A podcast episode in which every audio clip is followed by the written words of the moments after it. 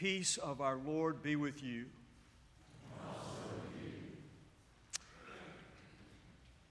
Every three years, on the fourth and final Sunday of Advent, the lectionary asks the church throughout the world to read this morning's gospel lesson from Matthew.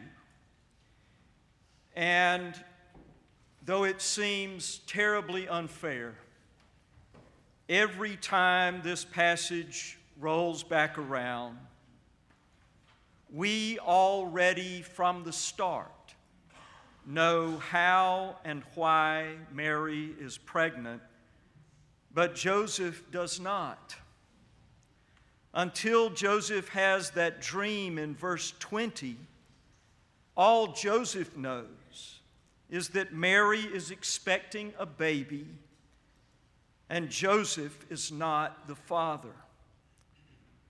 But even before Joseph has the dream, in which an angel tells Joseph that the child Mary is carrying is from the Holy Spirit, Joseph is planning to end their engagement in the least painful way possible.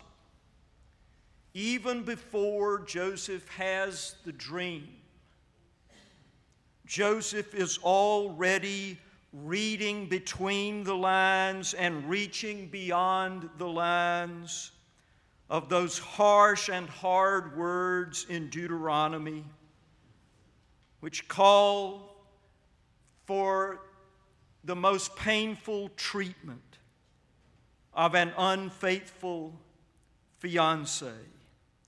Joseph already planning in verse 19, before he gets the dream in verse 20, to seek the least disgraceful resolution possible for Mary. Already reading between the lines and reaching beyond the lines of his scripture and his tradition, which, needless to say, is also the way Jesus handled his scripture, reading between the lines and reaching beyond the lines in John chapter 8, for example, reaching past the place where Deuteronomy 22 22 would have told him to stop when he refused to condemn the one who was caught in adultery. And again in Luke chapter 13, reaching beyond the place where Exodus chapter 20 and verse 10 would have told him to stop, healing someone with a chronic non emergency disease on the Sabbath. Jesus, like Joseph, reading between the lines and reaching beyond the lines of his scripture and tradition, and calling those who claim his name to do the same. When he says in Matthew chapter 7 and verse 12, that all the scripture there is can be captured in a single sentence do to others as you would have them do to you. And again in Matthew 22 34 through 40, where Jesus says that the biggest words in all of Scripture are love God with all that is in you and love all others as you wish to be loved. And all the other smaller words must be measured against those bigger words. Jesus, calling those who claim his name to look for the love between the lines and to live out the love beyond the lines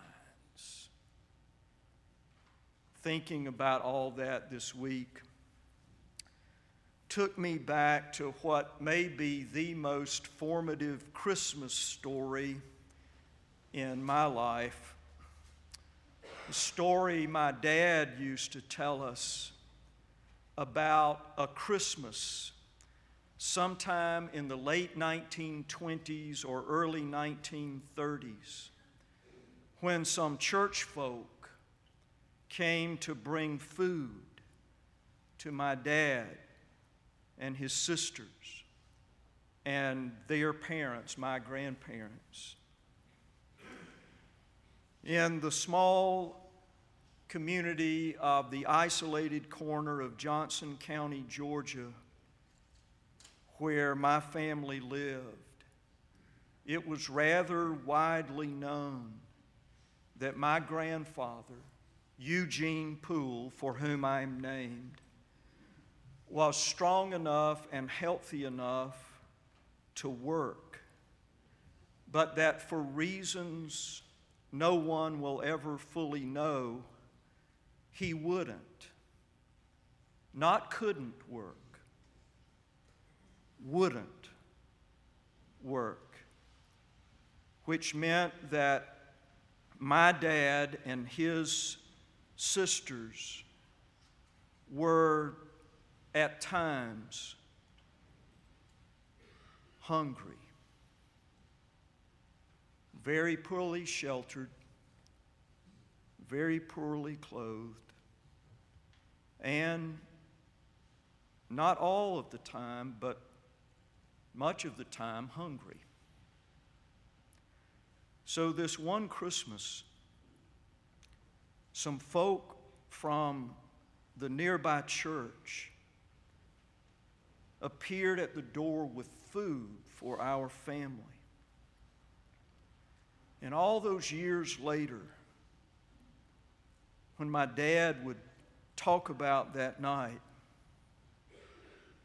he would always say that as he stood at the door with his mother to receive the Christmas kindness of the church folk, though he was only a child of 10 or 11 years old, even he could tell that the people from the church were not happy about having to help our family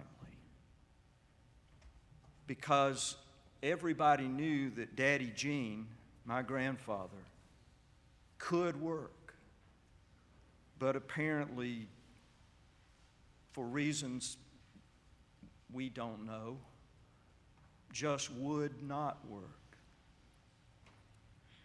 But still, those church folk brought food for my family. Not only despite their frustration with Daddy Gene, but also despite the fact that a verse of Scripture 2 Thessalonians 3:10 clearly says those who will not work should not eat. It's in the book. Plain as day. Those who will not work should not eat. But thanks be to God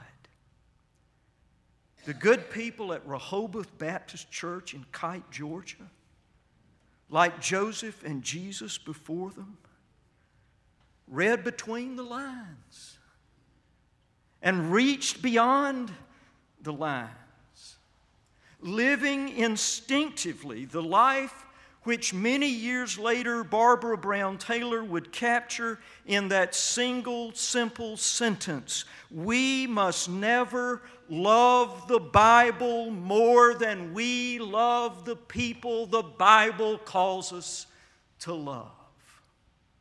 Oh, children of God, now there's some truth. As wonderful and inspired and inspiring and comforting and challenging as the Bible is, we must never love the Bible or any verse in it more than we love the people the Bible tells us to love. After all, this coming Tuesday night, roughly 48 hours from now, when God sends that annual angel choir to Bethlehem to light up the sky and wake up the shepherds. It will be to announce not the binding of a book, but the birthing of a baby. A baby who will grow up to read every sacred word and see every human face in the light of nothing but love, and who calls all of those who claim His name to live and love the same. Amen.